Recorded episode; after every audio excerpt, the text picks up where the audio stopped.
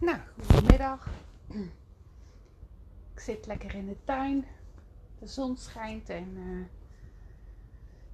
ik heb weer zin om een nieuwe podcast op te nemen. En mijn vorige podcast ging natuurlijk over moeders. En uh, ik had me trouwens ook voorgenomen om minder e te zeggen. Dus uh, we gaan kijken of me dat vandaag lukt. En de vorige podcast ging over moeders. En uh, wat, schetst mij, uh, wat schetst mijn verbazing? Afgelopen week had ik een opstellingsavond. Met twee opstellingen. En één daarvan wil ik graag even met je delen. Deze dame die zei namelijk tegen mij, en niet tegen de representanten, maar ze zei tegen mij dat zij zich moeder van moeder voelt. En dat dat geen fijn gevoel is, of meer is. En dat dat een vraag is die ze graag zou willen opstellen tijdens de opstellingsavond. We hadden ook afgesproken om uh, de representanten daarin niet helemaal mee te nemen. Ook om hen de kans te geven echt te goed te kunnen voelen. Want mijn klant had bijvoorbeeld ook last van haar rug en dat hadden we niet benoemd. En we praten met elkaar tijdens de opstellingsavond. En ik zie het vervolgens gewoon voor me. Ik zie gewoon letterlijk voor me wat nodig is om op te stellen. En dat is mijn klant, haar moeder en alle moeders voor haar moeder in de rij. De vrouwenlijn.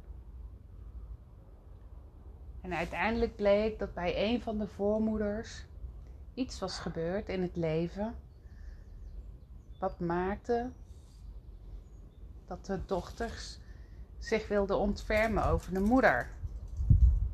En dat zag je gebeuren in de hele lijn. En je zag ook gebeuren dat de hele lijn last had van hun rug. En doordat gezien werd wat daar gebeurde, konden dochters en ineens weer meer dochter zijn en moeders weer meer moeder.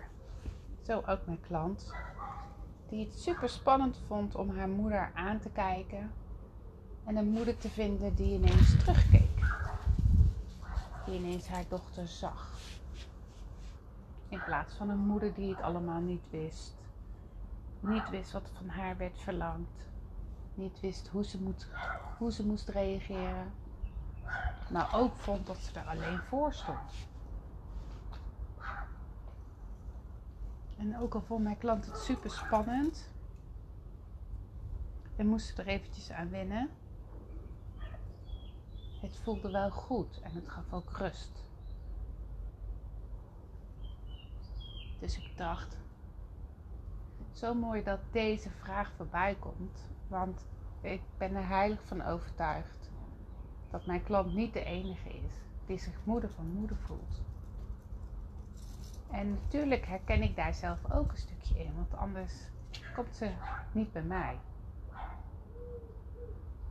En ik weet bijvoorbeeld, want uh, ik heb het daar natuurlijk twee weken terug over gehad, maar ik weet, mijn moeder en ik hebben ook een bijzondere relatie. En mijn moeder heeft een manier van kijken waardoor ik me klein voel. En dat klein voelen is niet altijd een fijn gevoel. Dus wat ging ik doen? Ik ging mezelf groot maken. En groot maken vanuit mijn hoofd. Zodat ik daar bam tegenin kon gaan. En natuurlijk niet alleen bij haar, maar ook bij andere mensen uit mijn omgeving. Want er was wel een trigger. Dus als iemand op een bepaalde manier naar mij keek, waardoor ik weer even dat gevoel kreeg van hé, hey, je bent een klein meisje en het doet er niet toe. Dat ik dan gelijk wow, mezelf groter kon maken en van repliek kon dienen. Vanuit mijn hoofd. Dat je dat doet als kind, dat is natuurlijk een, een logische reactie, want je wil jezelf beschermen. Maar als je dat doet als volwassene, omdat iemand net op een andere manier naar je kijkt, dan kan het vaak niet dienend meer voor je zijn. Dan is het goed om afscheid daarvan te nemen en te transformeren. Maar ja, doe dat maar eens even, hè. Dat is soms makkelijker gezegd dan uh, gedaan. Dus wat ik hier met deze podcast wilde doen, is je meenemen in de stappen om die transformatie tot stand te brengen. Nou, en um, het is nog geen stap. Maar het eerste wat ontzettend fijn is dat is gebeurd, is dat jij je bewust bent van het feit dat jij moeder van moeder bent. Je gedraagt als moeder van moeder. Dus die bewustwording is zo'n groot cadeau. Ja, en soms weet je dan nog niet hoe je vanuit die bewustwording een transformatie in gang kan zetten. Nou, daar gaan we dus nu mee aan de slag.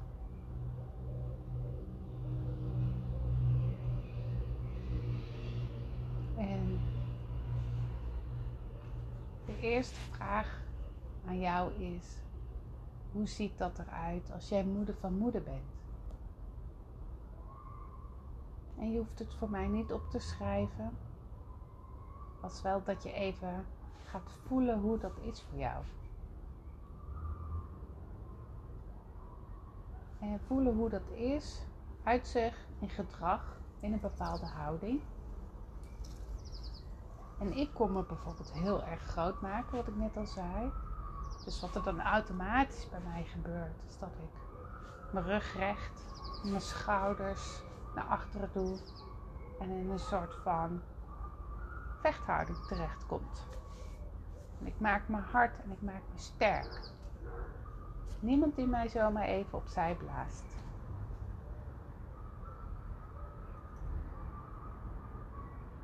En als jij jezelf naast je moeder zet, of je zet jezelf boven je moeder, moeder van moeder, hoe ziet dat er dan uit? Welke houding, welk gedrag laat jij zien?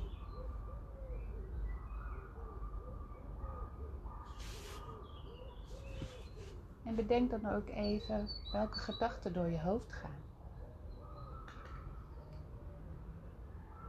Ik laat me niet klein maken. Ik doe het wel alleen. Ik ben sterker dan jij. Wat je zou kunnen doen is een situatie voor ogen nemen. Waarin datgene gebeurt wat we nu net beschrijven. Een echte situatie die zich voordeed met je moeder. En doordat je aan die situatie denkt, neem je ook vaak automatisch die houding aan. Hoor je de gedachten in je hoofd. En voel je daar iets bij. Welke emotie voel je daarbij? Boosheid, blijheid? Misschien ben je bedroefd. En zo zijn er natuurlijk nog tal van emoties. Ik voelde me met name onmachtig. Alsof er niks meer uit mijn handen kwam. Als zij me zo aankeek. En door die bepaalde houding aan te nemen, voelde ik me sterk en krachtig. Groter dan dat ik was. En dat hielp mij. En qua gevoel kwam boosheid wel het dichtst erbij.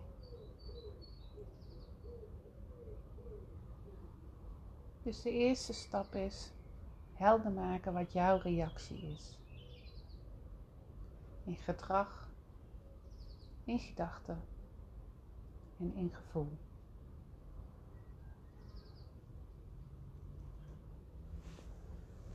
En ga dan eens na, stap 2, op welke manier dit gedrag met de gedachten en het gevoel beschermend voor jou was. Wat leverde het jou in positieve zin op? Wat was de positieve intentie van dit gedrag? Deze vraag is best lastig, of kan best lastig zijn. En is ook iets wat je niet zomaar 1, 2, 3 hebt opgelost of beantwoord. Het kan dus best zijn dat je jezelf een paar keer moet vragen: maar waarom deed ik dat dan? En waarom is dat belangrijk? En waarom voelde ik me klein? Dus als ik mezelf even als voorbeeld neem, dan voelde ik me in eerste instantie klein worden en daarna kwam het groter maken. En keek ik zelfs een beetje neer op mijn eigen moeder. Maar wat was daar de positieve intentie van? Ik werd gezien. Ze kon niet om me heen. Ik voelde sterk.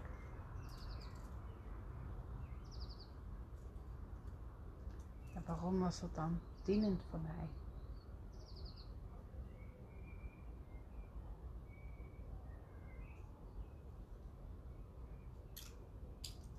Ik, uh,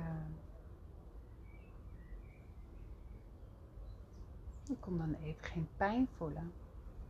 Ze kon me dan even niet raken met haar blik. En door me groter te maken voelde ik me veilig. Voelde ik me vertrouwd.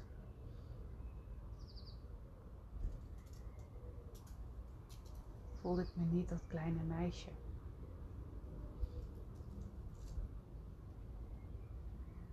Het groter maken was ook een manier om mijn eigen gevoel niet onder ogen te hoeven komen. Want dat was ook altijd wel heel spannend. Je niet gewenst voelen, je niet gehoord of gezien voelen. En die pijn wilde ik gewoon ook even niet voelen.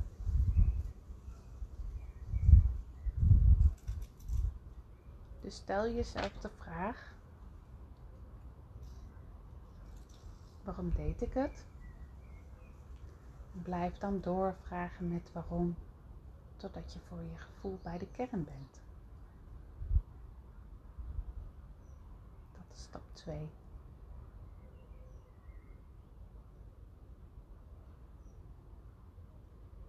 De volgende stap, stap 3, is dat je omschrijft waarom het voor nu niet meer dienend is aan jou.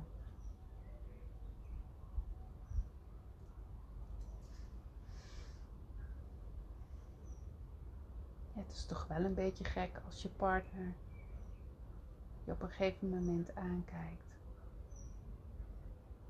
Dat ik mezelf klein voel, voor, voel worden omdat hij in zijn blik iets van mijn moeder weggeeft. En dat ik dan gewoon bam er tegenin ga. Als kind is dat nog te begrijpen, die explosie aan gevoelens. Als volwassene niet meer. Het dient mij dus niet als volwassene om zo te reageren. Als volwassene heb ik de keuze om te reageren. Door te voelen van, is het mijn moeder die daar staat? Nee. Oké, het is mijn partner. En dan nu wat? En als ik dan boos ben door iets wat hij heeft gezegd, kan ik ook reageren door te zeggen, ik merk dat ik hier boos van word. Dat ik niet fijn vind hoe dit gesprek gaat.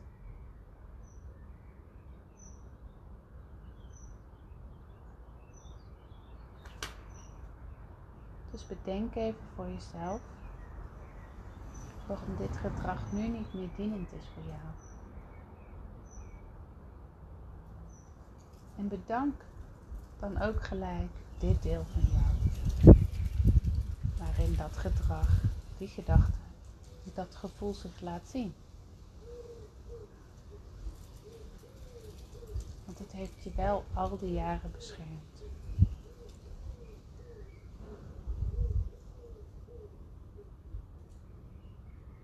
Dan gaan we door naar stap 4.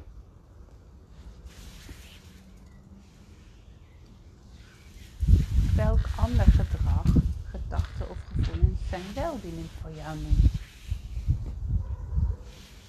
Nou, ik gaf het in mijn voorbeeld net al aan dat het voor mij heel goed is om te erkennen dat mijn moeder niet is.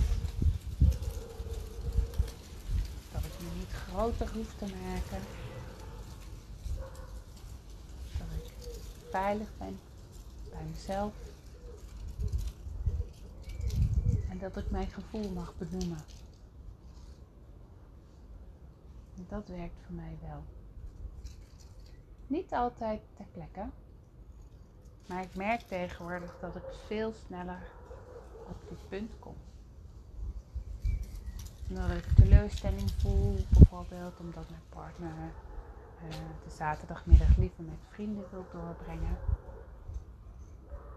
Dat ik dan even later tegen hem zei van ik gun je heel erg dat jij ook met je vrienden in contact blijft.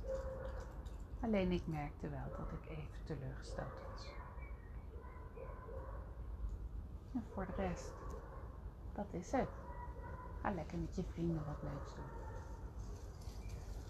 Dus voor mij helpt het heel erg om die gevoelens die ik ervaar ook even goed te voelen in mijn lijf en daarna wel uit te spreken. Dus voel eens even voor jezelf welk ander gedrag, welke andere gedachte en welk gevoel is wel helpend.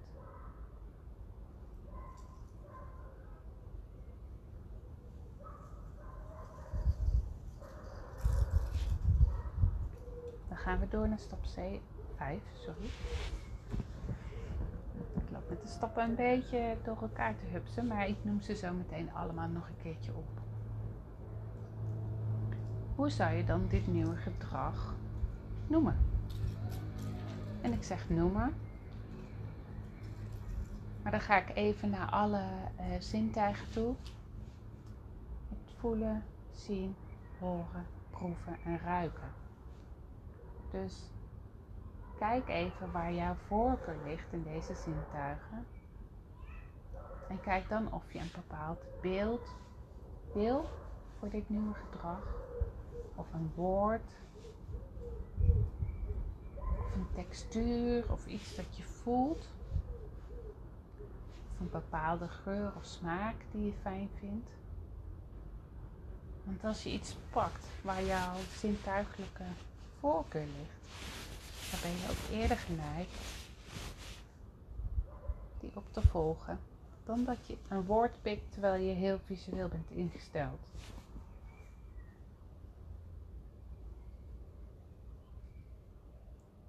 Ik weet inmiddels dat ik uh, echt wel gevoelig ben. Dat heb ik jarenlang uh, weg willen drukken of niet aan willen gaan. Dat ik het ook gewoon niet wist hoe. En nu merk ik dat voelen juist voor mij de sleutel is. Dus ik gun mezelf de tijd om te voelen en het vervolgens uit te spreken. Dus voelen is voor mij eigenlijk ja, het woord. In pauze gaan naar mijn lijf.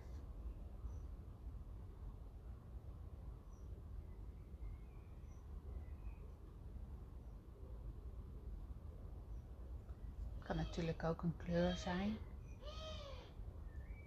Of een plaatje in je hoofd.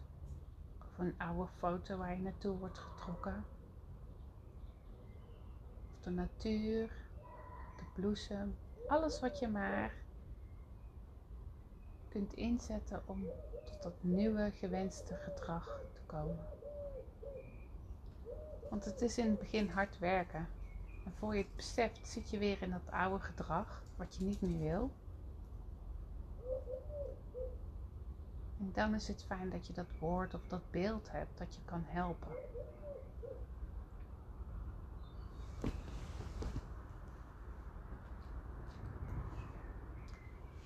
Want ik ben ervan overtuigd dat bepaalde thema's in je leven niet opgelost raken.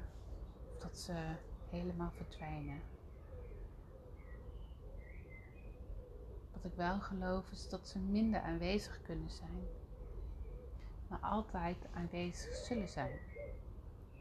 En dat jij zelf een keuze hebt om daar naartoe te gaan of niet. En hoe makkelijk is het om in je oude patronen terug te vallen? En hoe lastig soms om in je nieuwe patronen te blijven. En dat vergt oefening. Maar weet dat je altijd een keuze hebt. Een keuze om te gaan voor jouw nieuwe gedrag en jouw transformatie. Of een keuze om terug te vallen in je oude bekende patronen. Nou, ik zal uh, de stappen nog eens een keer herhalen. Je bent moeder van moeder. En stap 1 is hoe uitzicht dat in gedrag, in gedachten en in gevoel. Stap 2 is op welke manier was dit gedrag beschermend voor jou? Wat was de positieve intentie?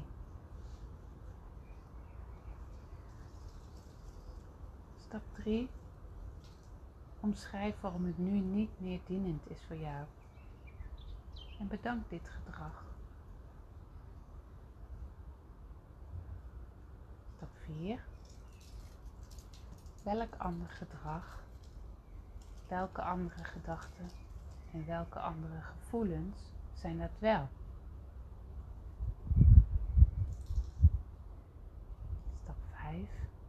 Hoe zou je dit nieuwe gedrag noemen? Of voor je zien? Of hoe voelt dit nieuwe gedrag? En weet dat je altijd een keuze hebt om te gaan voor het nieuwe of voor het in stand houden van het oude. Nou, mocht je meer willen weten over die opstelling, ik heb er ook een eh, blog over geschreven. Dus uh, je kan gerust kijken op mijn website www.sprakkelendaandeslag.nl slash blog om te kijken wat ik heb geschreven over de opstelling. Nou, succes met de stappen en nou, wil je daar wat uh, over delen of je hebt er wat vragen over, je mag me altijd een uh, appje of mailtje of uh, berichtje sturen. Oké, succes. Goedjes.